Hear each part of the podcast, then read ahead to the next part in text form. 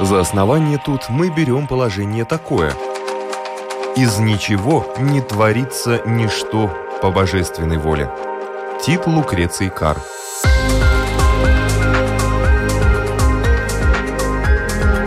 Дерзкие теории, смелые гипотезы, предположения, которые завтра могут стать аксиомами. Программа обо всем, что нас окружает. Природа вещей. На Латвийском радио четыре.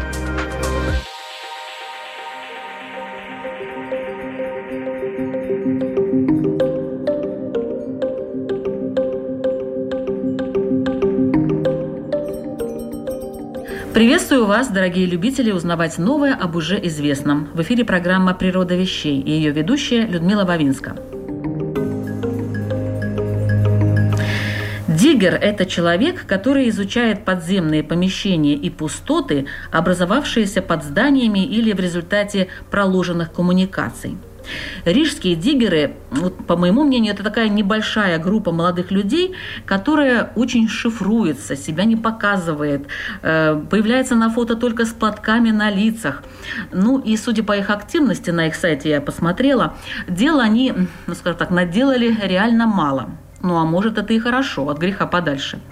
Изучают в основном подвалы старых зданий, таких мало, русла высохших рек и бомбоубежища советского периода. И называют себя энтузиастами индустриального туризма. Ну, это, по крайней мере, хоть понятное название. Может быть, они исследуют что-то еще, я не знаю, потому что, возможно, какие-то объекты закрыты, о них говорить нельзя. То есть не хочу их ни в чем обвинить, но то, что я вижу, по крайней мере, на их сайте, исследуют они в большинстве своем покинутые заброшенные места, оставшиеся от советских времен. Ну и редко, когда что-то более древнее. Хотя история Риги насчитывает более чем восемь столетий, и ее корни, корни древнего города, отданы на изучение практически только специалистам-археологам. Почему так? Вот я уже одну причину назвала, может быть, это недостаточная возможность проникновения в эти места. При любой реставрации они закрываются, значит, там работают строители, попасть туда довольно сложно. Однако хочу отметить, что изучение изнутри заброшенных объектов середины двадцатого века, по моему мнению, это ну, не совсем то ощущение, как мне кажется, если бы ты попал в подвал здания, которому триста лет хотя бы. Ну, я, конечно, тут слишком завернула триста лет, ну хорошо, двести или ну, даже сто лет. Вот попал первым, и первым ощутил этот запах времени. Я не хочу сказать, что какие-то там запах затхлости там, или что-то еще, но вот наверняка наш гость сегодня расскажет, что это такое запах времени, как он звучит, если его, так сказать, вербализировать. Вообще диггеры – это путешественники во времени, мое мнение. И чем глубже уходят они в корни города, тем явственнее ощущают себя таковыми. Вот представьте, ведь найти хотя бы пуговицу от камзола семнадцатого века в одном из погребов или подвалов старинного особняка или дома, даже в постройке, находящейся под современным зданием, но другого века. Это же не совсем то чувство, когда находишь в заброшенном бомбоубежище каких-то семидесятых годов двадцатого века старый противогаз. Вот тут с этой пуговицей, которую трогали руки человека, жившего до тебя триста лет, и, возможно, только ему и принадлежала эта пуговица, это же совсем другое ощущение и в сердце, и в душе, а в сознании ты понимаешь, что это, ну, это другая история, это проваливание во времени на триста лет в другую жизнь. Ну, по-моему, это захватывающе действует на любого человека. Впрочем, не каждый на это способен. Для одного пройти ночью по пустынной улице еще тот адреналин, а для другого надо влезть в узкое горлышко, соединяющее наше время с каким-то другим, потом спуститься по почти отвесной лесенке в тесное темное помещение, изучить его сверху донизу, снизу доверху, и затем опять преодолеть этот сложный путь наверх. Вот это и есть, наверное, настоящее счастье. Сегодня в программе «Природа вещей» у нас в гостях известный российский диггер Даниил Давыдов. Добрый день, Даниил. Здравствуйте.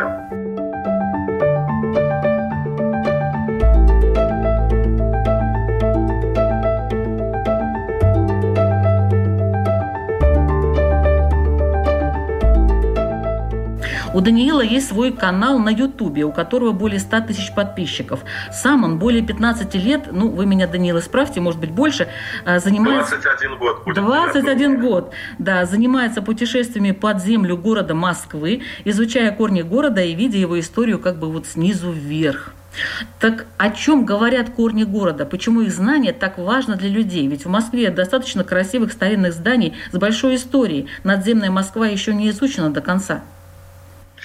Понимаете, дело ведь в том, что подземное пространство любого города – это корни города. И точно так же, как мы не можем с вами говорить, например, об автомобиле, не подразумевая его двигатель, который и является сердцем автомобиля, благодаря которому автомобиль может ездить сам, а там не на буксире, на тросе. Точно так же мы не можем оставлять в стороне, говоря о городской истории, подземные сооружения. Потому что города э, испепеляли пожары, происходила перестройка, там старый жилой фонд сносился, но под землей нередко сохраняются и старинные фундаменты, и старинные системы водостоков, и э, какие-то черепки, керамика, и э, захоронения. И естественно, что сегодня в любом мегаполисе люди ходят фактически по кладбищу, потому что как только начинают прокладывать коммуникации, или уж тем более, если там стали прокладывать коммуникации, обнаружили что-то интересное и вызвали археологов, что в последнее время бывает не очень часто, потому что совершенно другие задачи градостроительные стоят, не изучение истории. Вот тут-то выясняется, что можно спуститься как вот по такой лесенке по этажам эпох. И исследуя эти этажи эпох, обнаруживая старинные пепелища, старинные постройки, фрагменты деревянной мостовой, вот здесь-то археологи начинают встречать это с теми историческими датами, которые дошли до нас по летописям. И происходит вот такое взаимодействие летописной истории и археологической истории. Хотя, конечно, бывает и такое, что, например, археологические э, изыскания противоречат каким-то летописным свидетельствам. Ну вот я приведу пример. шестнадцатый век, период э, Грозненской опричнины. До сих пор в Москве неизвестно, где располагался опричный двор Ивана Грозного. Казалось бы, археологическими изысканиями вскрыли все окрестные районы, предположительное местонахождение опричного двора. И археологические изыскания с равной долей вероятности позволяют утверждать, что опричный двор располагался ну, на достаточно значительной территории, но мы-то знаем по документам, что семь гектар занимала территория опричного двора. То есть получается, что там летописные свидетельства не очень точные, документальные, где находился опричный двор. И вот начинают проводить раскопки. Здесь был опричный двор, начинают в соседнем районе. Да нет, здесь, вот здесь все совпадает. Поэтому, конечно, археолог, археология, ну, как вот говорил историк Арцеховский, это история, вооруженная лопатой. Поэтому еще э, большие открытия, я так надеюсь, предстоят, если, конечно, если, конечно, вообще это кому-то интересно, кроме редких энтузиастов. Ну, я думаю, что интересно. А вот э, какими знаниями вообще должен обладать диггер? Какими знаниями должен обладать археолог? Я представляю, а диггер? А вы знаете, диггерство от археологии на самом деле не так далеко ушло в своей идее родоначальной. Ведь само слово «диггер» от глагола «to dig» английского «копать». То есть, в принципе, диггерами в девятнадцатом веке были официальные археологи, профессора, академики, которые ставили своей целью обнаружение и исследование древних подземелий. То есть одни археологи, там, условно говоря, очень грубо, конечно, привожу этот пример, занимались курганными раскопками, а другие пытались исследовать средневековье городов посредством обнаружения средневековых подземелий, подвалов, фундаментов, колодцев, схронов. Вот, поэтому диггерство родилось во времена императорского археологического общества. И изначально диггеры это были серьезные исследователи, уважаемые исследователи. Потом, конечно, уже в советское время продолжалась такая работа. Был такой замечательный археолог Игнатий Яковлевич Стеллецкий, царство ему небесное, его не стало в тысяча девятьсот сорок девятом году. Вот он работал на территории Москвы, искал библиотеку Грозного, проводил раскопки, посвященные опричному двору Ивана Грозного, работал в Подмосковье, на территории Грузии, Украины, он сам украинец вообще был. И, кстати, примечательно, что свой последний спуск он осуществил, по-моему, за два года до своей смерти, когда он э, поехал в дом отдыха в Ригу. И вот там он спускался в подземелье кирхи. К сожалению, у него в дневниках не сказано, что это именно была за кирха. Но очень интересно, что ниточка диггерства, видите, тянется э, к Риге в том числе. Потому что там вот знаменитый археолог и, можно сказать, основоположник диггерства Стеллецкий совершил свой последний в жизни спуск в э, подвалы кирхи.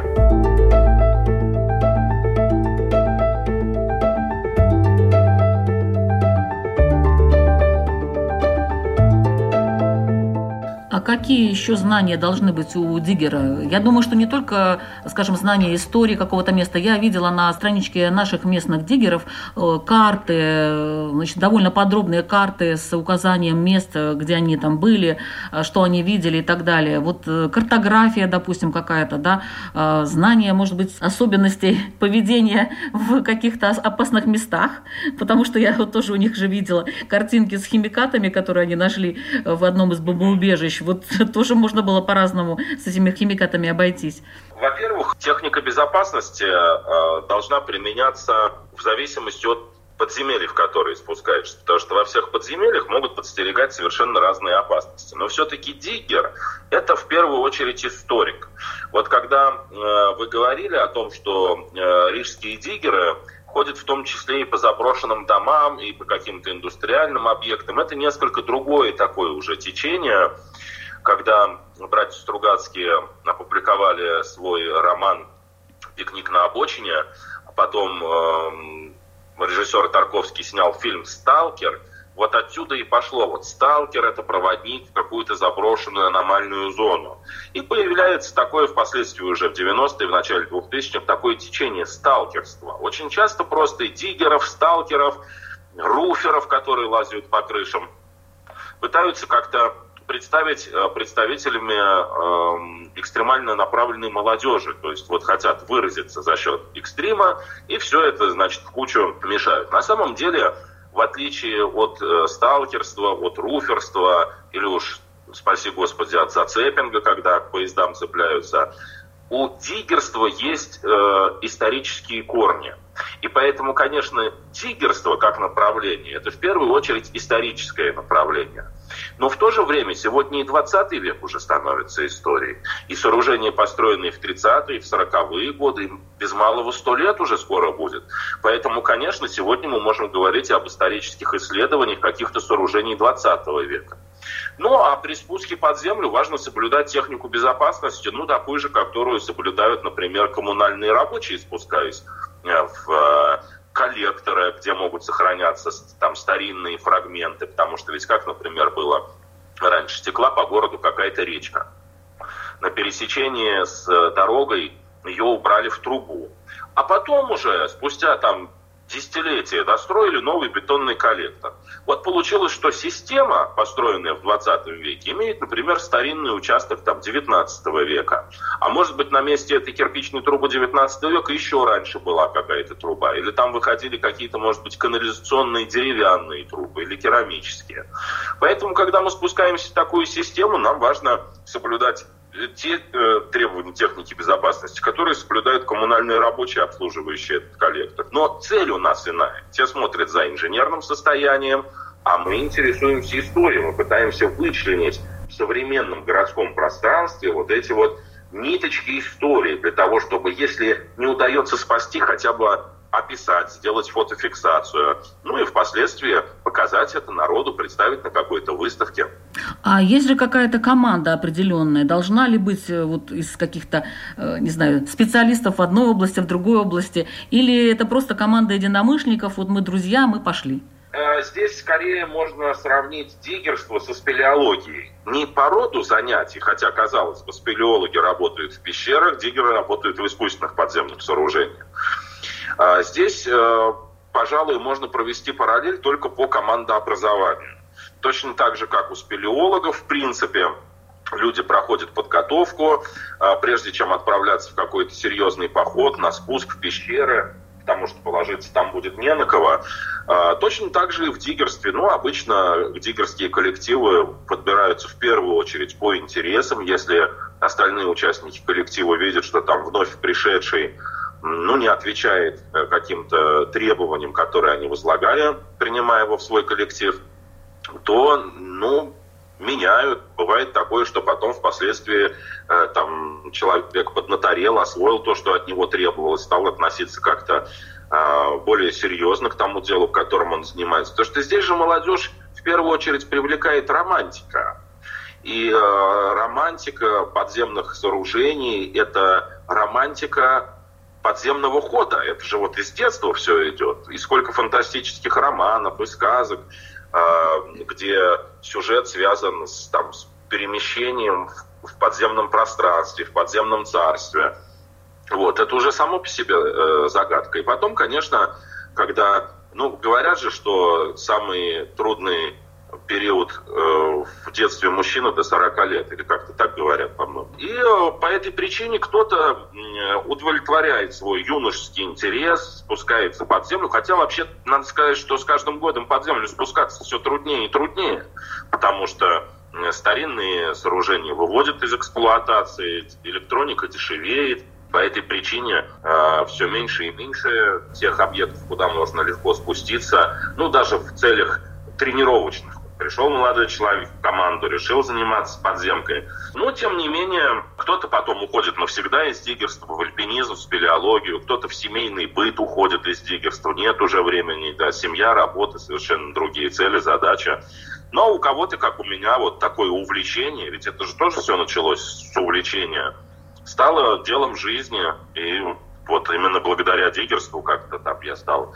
более-менее известный, там подписчики у меня на YouTube-канале, программы на радио, там статьи какие-то, еще что-то, куда-то зовут, приглашают, спрашивают экспертное мнение. Это же все, вот представляете, просто вот интерес детства, который прошел со мной через всю жизнь. Но естественно, что если бы я просто как лазил когда-то, там, я не знаю, в метро или еще куда-то, это же тоже экстрим, адреналин, спуститься по шахте вентиляционной, там огромные вентиляторы. Если бы потом это не перешло в область исследований истории, наверное, это точно так же и закончилось бы ничем. Ну вот, благодаря тому, что я стал заниматься подземными экскурсиями, там, проведением лекций, то, конечно, здесь еще возникает необходимость этим заниматься. Это стало моей работой, а не только любимым делом.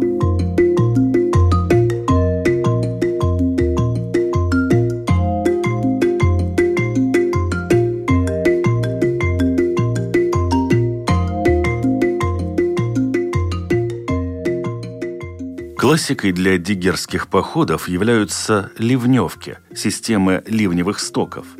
Под городами, как паутина, проходят магистральные ливневые коллекторы. Они бывают как большие, где можно передвигаться в полный рост, так и так называемые ракоходы, где передвигаться можно только ползком. Последние обычно не такие продолжительные, до километра. Ракоходы исследовать хоть и тяжело, но весьма интересно. По ним можно выбраться в необычные места.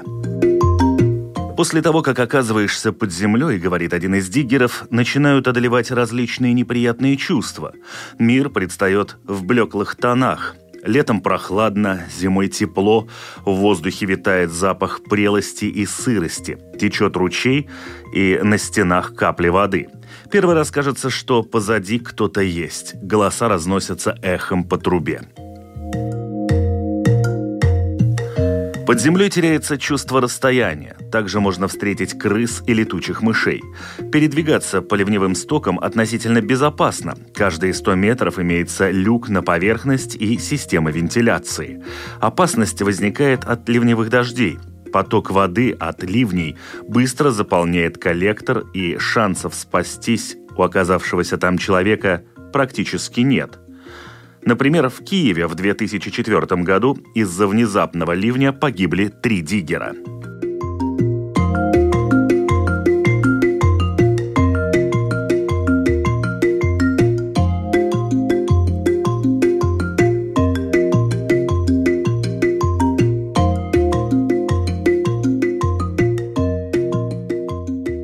Чувствуете ли вы вот этот, не знаю, запах времени, да, и вот если его описать, что это такое? Вообще вот есть такое ощущение времени, что вот вы провалились в какое-то другое время и находитесь в параллельной реальности? Я бы сказал, что вот такие путешествия во времени, они все-таки в первую очередь связаны с какими-то юношескими переживаниями.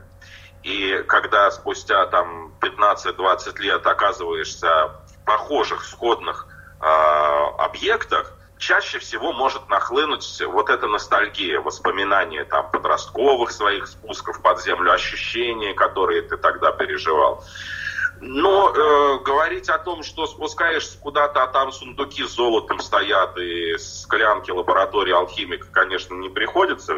Все украдено до нас, как говорится. Да и любые подземные сооружения, если они много лет оставались без надзора, то есть туда никто не спускался, все это было замуровано каким-то образом. Это, как правило, уже такие сооружения э, разрушенные. Обнаружение там каких-то предметов старины — это скорее уже археологические задачи, связанные с раскопками, потому что завалило все сверху грунтом, образовался провал, стали выяснять, из-за чего образовался провал, а там, оказывается, там фрагмент какого-то м- подвала обвалился. Потому что часто же бывает такое, что здание, скажем, построено в девятнадцатом веке или в начале двадцатого, а фрагменты, фундаменты включают в себя э, части подвала там семнадцатого века, палат каких-нибудь. Поэтому, конечно, там впоследствии, если подземелья эксплуатировались, да, они технически, инженерно, они сохранились. И вот эта эксплуатация позволила им сохраниться до двадцатого века.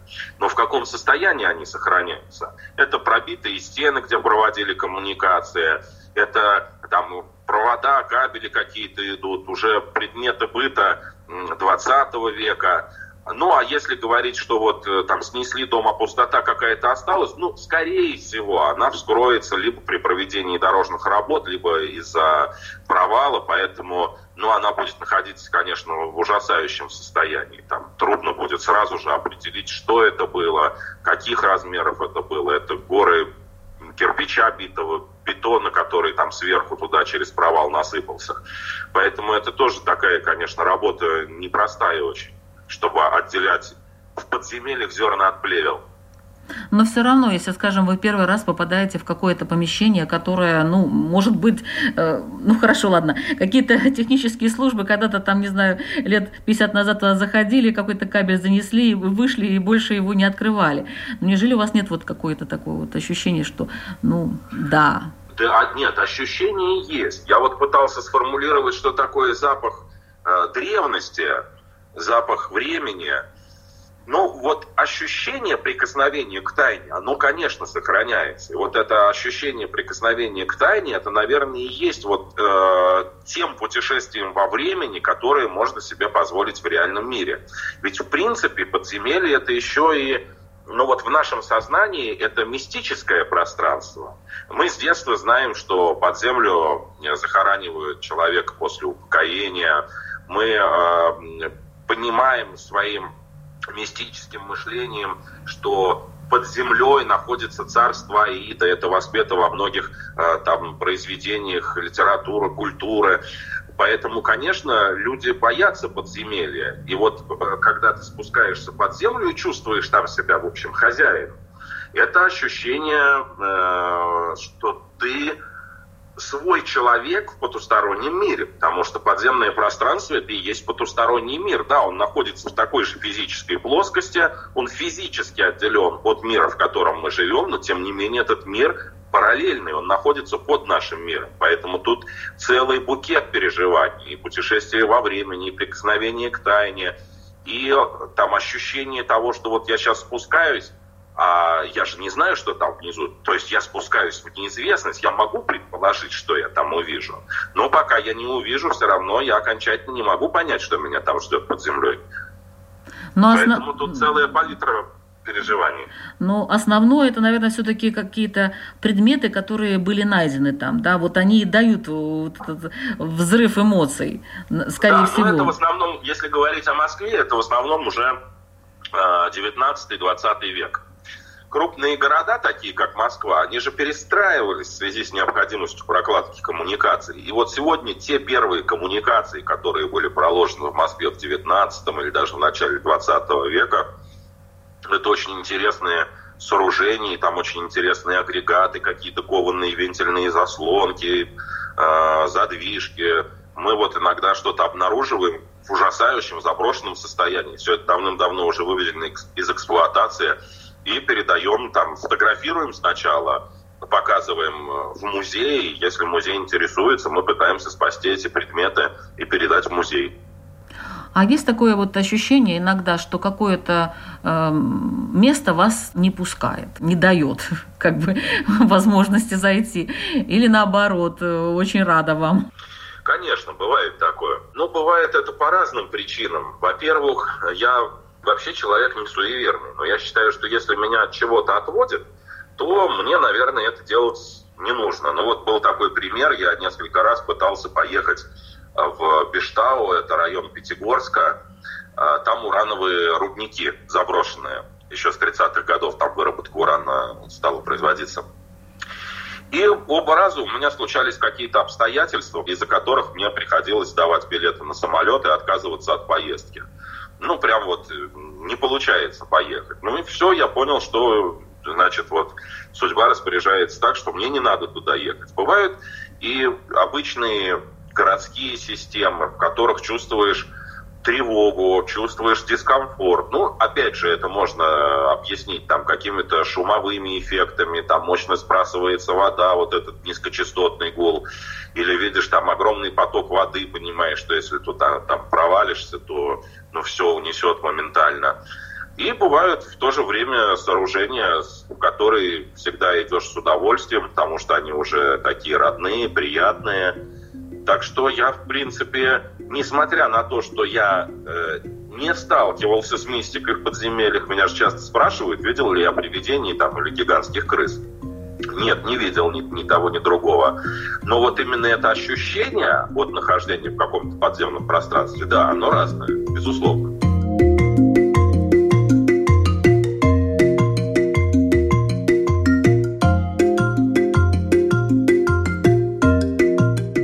В отличие от многих других молодежных субкультур, диггерство не испытало значительного влияния Запада в смысле лексикона. Даже название «диггер», хоть и происходит от английского «копать», тем не менее для обозначения именно этого вида деятельности используется далеко не везде. Например, во Франции их называют «катафил», любителями катакомб, а в Америке «urban explorers», то есть исследователями города. В американском сленге слово «диггер» означает «искатель кладов», ценностей под землей, сокровищ. В российской субкультуре это тот, кто исследует подземелья, при этом ничего там не трогая и не вынося, не забирая себе. Существует специальное обозначение «true digger» для настоящего, соблюдающего все заповеди диггерства человека. Ученые, изучающие эту субкультуру, выделяют и разные степени вхождения в диггерство. Например, дрон – это неопытный зеленый диггер, которого можно послать получить опыт на объект, где есть вероятность быть задержанным, или пиггер от английского «пиг» – «свинья». Диггер, не достигший каких-то значимых результатов, но объявляющий себя профессионалом, дающий интервью, дискредитирующий движение в целом. Есть целый словарь, связанный с названиями объектов посещения, а также снаряжения и одежды.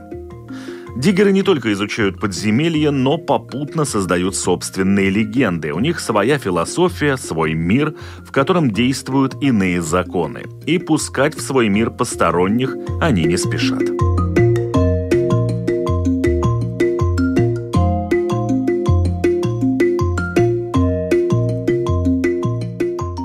Есть так называемый кодекс Диггера.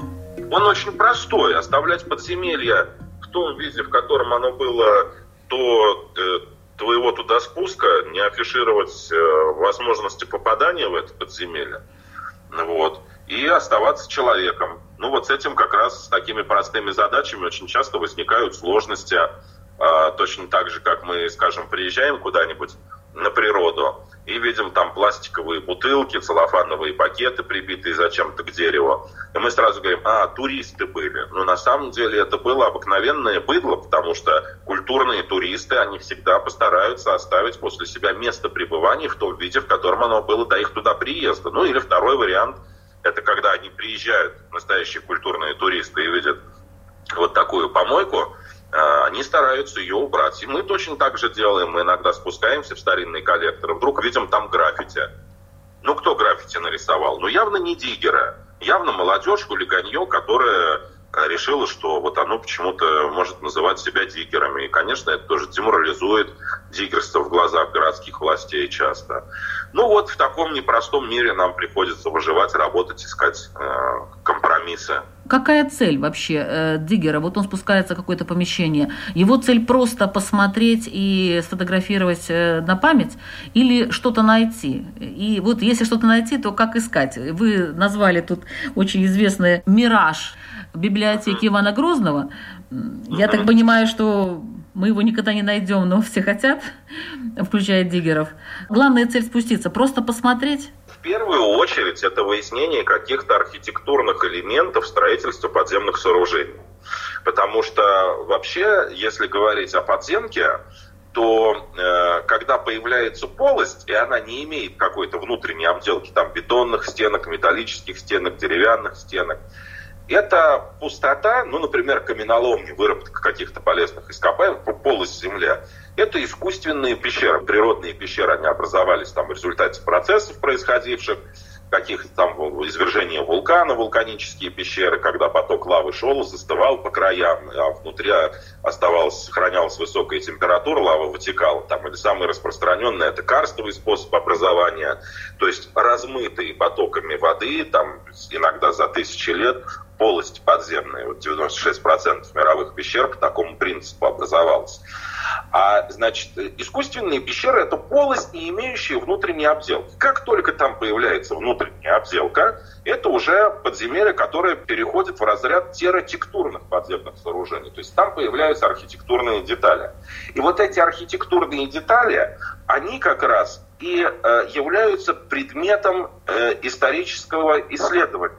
Потому что, естественно, что в девятнадцатом веке были одни способы постройки и требования к подземным сооружениям. Потом там увеличивалась нагрузка на них, ну, по разным причинам, водоотведение там, или водоснабжение, переделывали. И вот это, это нагромождение наслоений. Поэтому, когда мы спускаемся под землю, в первую очередь, конечно, мы знакомимся с древней инженерией и древней подземной архитектурой. Или, скажем, не древней, старинной подземной архитектурой. Вот это основная задача. Я сейчас все вот думаю о той пуговице, которую можно найти случайно. Наверняка вот что-то такое вы находили. Mm-hmm. Ну, неужели вы это все оставляли там? Ну, если предмет ценный, мы, конечно, его забирали и каким-то образом там пытались привести в надлежащий вид. Ну, в основном это монетки, это могут быть какие-то старые пряжки. Диггеры вообще не занимаются специально поисками. То есть поисками занимаются копатели. И вот копатели здесь уже в свою очередь делятся на э, черных и белых копателей. Значит, белые копатели – это те люди, которые ходят с металлоискателями, раскапывают, но делают это все законно, получая на это лицензию, э, работая с какими-то официальными государственными организациями. Ну и чаще всего, конечно, раскопки связаны с э, какими-то находками или поиском находок в местах э, сражения Великой Отечественной войны. Черные копатели – это мародеры, которые выезжают несанкционированно, незаконно, забираются на чердаки, спускаются под землю, и все обнаруженное они пытаются продать. Это прям целая мафия такая, поэтому вот диггерство не ставит перед собой задачи обнаружения каких-то ценностей. Это все-таки абсолютно вот такое историческое направление изначально. Ну, а то, что сегодня в двадцатом, а уж тем более в двадцать первом веке там появились линии метро глубокого заложения, какие-то коммуникации глубокого заложения, спуск куда связан с риском, с экстримом. Вот это сегодня и привлекает э, молодежь в диггерство. То есть диггерами стали называть всех подземщиков. Хотя изначально диггеры – это историки, которые занимаются изучением старинных подземных сооружений. Ну, а сегодня диггер – это любой подросток, к сожалению, который спускается под землю. Вот на все на это повесили вот такой колпак диггера. Поэтому, конечно, и отношения к диггерам разные. И очень часто приходится доказывать серьезность своих намерений для того, чтобы получить разрешение на спуск куда-то. Очень интересный рассказ, но время нашей программы заканчивается. Хочу пожелать вам хороших, интересных путешествий во времени. Спасибо, вот. Спасибо. В эфире была программа «Природа вещей». Сегодня мы разбирались в природе диггерства. А помогал нам в этом российский диггер и москвовед, как он себя называет, Даниил Давыдов. Над программой работали ведущие Людмила Бавинская, компьютерный монтаж Ингрида Бедела, музыкальное оформление Кристин Золотаренко. «Природа вещей». Мы открываем ее каждый четверг в три часа дня на Латвийском радио четыре. Присоединяйтесь.